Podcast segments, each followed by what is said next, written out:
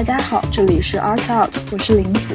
在 Art Out 这档节目里，我们会请来艺术圈的朋友们分享对艺术的认知，和大家一起交流和碰撞，让艺术融入你的生活。Hello，大家好，欢迎收听这一期的 Art Out，我是林子。首先呢，让我们欢迎我们节目的新主播萧雅，然后萧雅来跟我们节目的听众朋友们来做一个自我介绍吧。Hello，大家好，我是萧雅，很开心和林子一起主持这一期的节目。谢谢林子的介绍，也谢谢这一期我的好朋友维尔来做我们的嘉宾。好的，接下来我们欢迎我们本期的嘉宾陈维尔。维尔呢是一名现居纽约的斜杠青年，他既是个数据科学家，同时还是一名摄影师。然后维尔来跟我们节目的听众朋友们打个招呼，并且详细的介绍一下你自己的经历吧。好的，大家好。那首先，我还是就非常感谢两位主播这个机会，可以跟他们聊一些不一样的事情。关于我自己呢，我是在纽约，现在是第五个年头。然后我的本职工作其实是一名数据科学家。在这之前，呃，我是一个咨询师，然后我是转行到了 private equity 做数据科学家。但是同时，我也一直都，嗯，作为一名摄影师在纽约。嗯，比较活跃的会去接一些约拍，包括一些商业的和一些明星的约拍。然后关于我个人的经历，我是在上海长大，然后嗯，我到了德国读本科。经过四年呃在德国的经历之后，我就来到了美国。首先我是在美国的一个小乡村伊萨卡，然后毕业之后，然后我就来到了纽约。嗯，摄影可以一直说都是我的一个爱好吧，可以说是从很早开始，从嗯初中开始我就对摄影非常感兴趣。其实原因，呃，一个很大的原因是，嗯，我相信大家小的时候也经常会有人问你有什么兴趣爱好吗？在你的休闲生活中，你有什么喜欢做的事情吗？但是我就不是很喜欢体育类的运动，所以我一直都很难去回答这个问题。后来我思索了一下，我就觉得啊，我可能对摄影比较感兴趣，然后就慢慢的、慢慢的开始研究，然后就拍了很多的照片，包括呃，其实家里对我的影响比较大，因为我家里都是从事艺术行业的，所以呃耳濡目染这个比较多，而且我自己也比较相信，呃，不管是摄影、绘画还是音乐，都是一个比较相通的一个过程，大家都是会有一个通感，然后你会体会。再去表达出来。好，那来到纽约之后，如何从一个摄影爱好者变成摄影师？最一开始的话是，嗯，就是会先在 Instagram 或者是一些别的网站上 PO 一些我自己的作品，然后慢慢的就会有一些人来找你，嗯，包括是个人的或者是商业的。然后当你有更多的作品累积起来之后，就像一个良性循环一样，就会有越来越多的人来找你。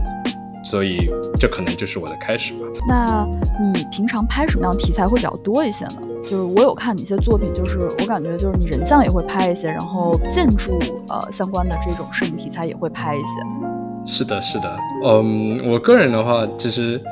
就是一个是对人像比较感兴趣，然后一个是对建筑比较感兴趣。当然，其实我的嗯一个 ideal 的状态就是把它们结合在一起，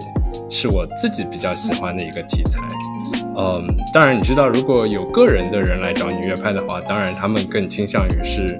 去看你平时人像拍的怎么样。嗯，所以就是我两方面都会有一些，所以以前更新的频率也是一张人像，一张建筑这个样子。所以其实可以想说。那个时候，维尔是想要做一个专业的摄影师，但是后来现在，呃，就是还是继续做一个兼职的摄影师。这中间是怎样的一个变化？其实，其实很难说，因为其实我一直没有觉得我会呃完全的去做一名摄影师。嗯，因为其实我的姐姐是一名专业的摄影师，这样的话，嗯，可能我会了解一下，了解一些就是关于呃，如果你 full time 去做这个的利弊，包括一个是。呃，金钱上的一个，嗯，毕业的人，如果你认真做摄影师的话，在纽约你养活自己是完全没有问题的。当然也会有一些别的别的呃原因，包括，呃，我相信林子非常熟悉。你在纽纽约的话，你肯定要 cover 你的保险啊，你还要 cover 很多别的东西，包括你的 four one k 啊，其实这些都是一些隐隐形的成本。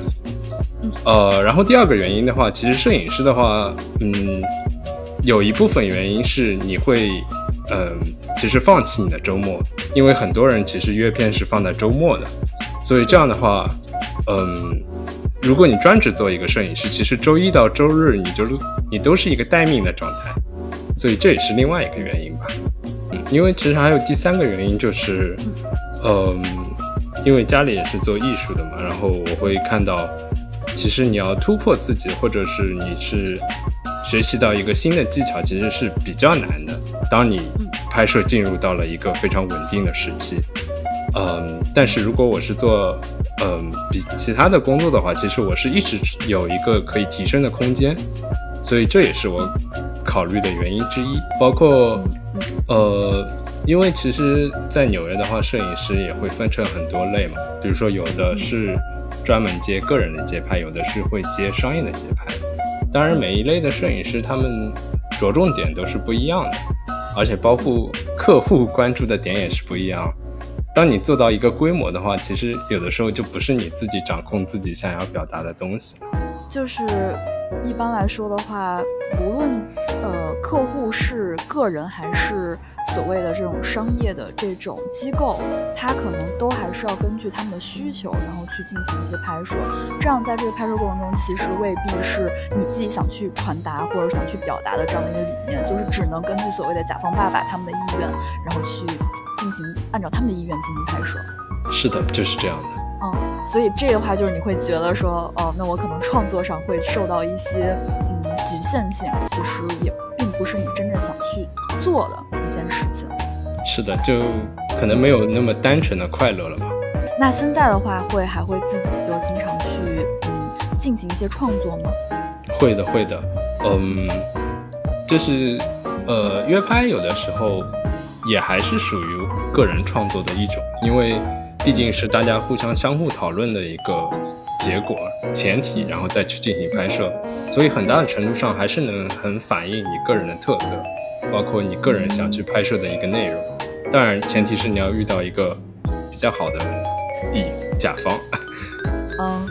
就是有什么有意思的经历来可以跟我们分享一下？啊，我嗯，我觉得比较对我来说比较有意思经历，可能不完全是关注在摄影拍摄这件事本身，还是包括一个整个摄影拍摄的过程中一个交流的过程。就曾经，嗯，给木记的这个，呃，总监、设计总监袁岩在拍摄，然后他是也是来到纽约，包括他当时有一些其他的行程，所以就，嗯，帮助他们跟拍了一些日子。这个过程中，其实就是可以了解到他们平时的一个设计的理念是什么样，包括他们呃为人处事的这种感觉，就完全不局限在摄呃拍摄这件事本身。这样我觉得其实对于我来说是一个比较有意思的摄影经历。嗯，那就是当时的话，你们大概拍摄时间是几天呢？哦，我们是应该是拍拍摄了三到四天左右。然后你当时是全程就是有在跟着他们去进行一个拍摄？是的，因为我们不仅是拍摄照片，我们也会拍摄一些哦 video 吗？对 video 的影像资料。OK，然后所以就是你其实除了拍这个呃图像的话，也会去拍一些视频这样子。是的，是的，因为有的时候如果你是拍一个比较长的时间跨度的话，其实影呃光光图像的话是有一些些单薄，呃视频的话其实还是能更好记录整个过程。那你当时在拍摄原研哉它的这个过程中，你有什么样的一个具体的一个感受？比如说，你觉得它的设计理念，你理解它的设计理念是怎么样的？然后他们是如何，就是真正的将这些所谓的设计理念转化成这个大众可以去感受到的这样的一个影像的？嗯，能来跟我们具体来分享分享吗？哦，是的，因为拍摄它之前，我以前也读过他写的一些书，所以当时就会有一些呃。对他们，他们的理念会有一些就是概念或者印象，所以当时也会在拍摄的间隙跟他们交流一下，然后问一下他们到底是怎么看待设计这件事。然后我觉得他对设计的看法和我对摄影的看法其实是比较相似的，就包括说，嗯，设计它本身设计的好坏、设计的水平其实只是一种基础，然后怎么用这个设计的理念去应用到生活中，才是一件比较重要的事情。所以我反过来看我的摄影的话，其实也是这样。就摄影技术其实只是一种基础，但是，嗯，如果你一直是用摄影的眼光，呃，放在你的生活中的话，其实是可以就是发现很多不一样的东西，包括认识一些呃很有意思的人。我觉得我在纽约和德国的很多朋友其实都是这样的，就是大家其实本来只是客户和摄影师的关系，但是最终会变成很好的朋友。嗯，基本上是这样的。嗯，所以平常工作来说的话，就是你完全可以平衡好的主持工作和所谓这样的一个摄影副业的这个时间的一个安排和分配。是的，是的。包括今年其实，呃，疫情之后，其实个人的话接的不是很多，因为自己也比较担心嘛。如果要就是你也知道，纽约现在还是比较严重。所以接太多的话就，对对对，是的，是的，所以就会有一些些担心，就没有接太多的个人的拍摄。OK，就现在主要还是，比如说现在有商业来找的话，可能还会接一些商业的这样一个呃呃任务，或者说一些 project。是的，因为嗯，拍摄商业的话，其实一般现场人数会很少，包括它可能是一个比较封闭的环境，这样。你不会跟别的人有太多的接触，就还比较安全。嗯嗯嗯嗯，明白。OK，那维尔刚才好像听了很多你的非常深刻的其他的摄影经历，但是我们也知道您拍过时装周，拍过很多很知名的呃艺人朋友等等。那我们也知道您拍过陈曼，在这个经历中，你有没有什么不一样的感受？我觉得这个其实最大的一个感受肯定是，其实是拍之前，因为我会觉得啊，对方是一个非常知名的摄影师，这样。是不是就是拍摄会很有压力？但其实拍摄的过程中，就是真正接触到真人之后，你会觉得啊，原来就是每个人在荧幕前和在呃平时生活中其实还是很不一样的。就你可能在荧幕中你会觉得啊，他是非常非常高冷的一个人，但其实还是非常可呃非常容易沟通的一个人，所以拍摄也挺愉快的。对，我记得当时有的时候我们经常会看到啊，比如说陈曼她自己的采访，她有的时候会给我们的观众的一个感受就是她拍的时候非常的 chill，可能也会很快很高效，然后在一个很愉快的氛围中，这个拍摄就结束了。那你在拍她的过程中，比如说她，比如说经常会看一下自己的照片，对一些细节的把控，你会发现台前跟幕后她有没有什么不一样的地方？我觉得就是。呃，就是拍摄的过程中，他也是非常 chill 的，包括我们去做的事情也是很 chill。其实我们是去了 Chelsea，然后我们去了一家餐厅，这个样子。嗯，然后我更多的感受，我觉得是，呃，就是本身对他的理解会更加多一些，因为他可能大众你你说他对他第一印象就是他是一个非常有名的摄影师，但是更加深入的了解之后，我就会觉得。其实他还是有很多层不一样的身份，包括呃，他其实自己也是更多的走到了台前，然后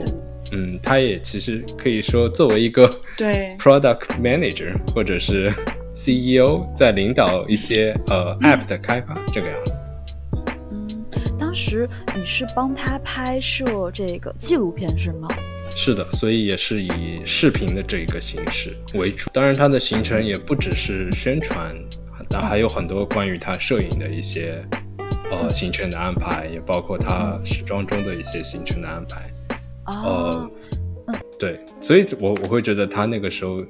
所以我那个时候会觉得他是一个非常多元的人，而不是就是我们对他的固有印象只是一名摄影师。摄影师。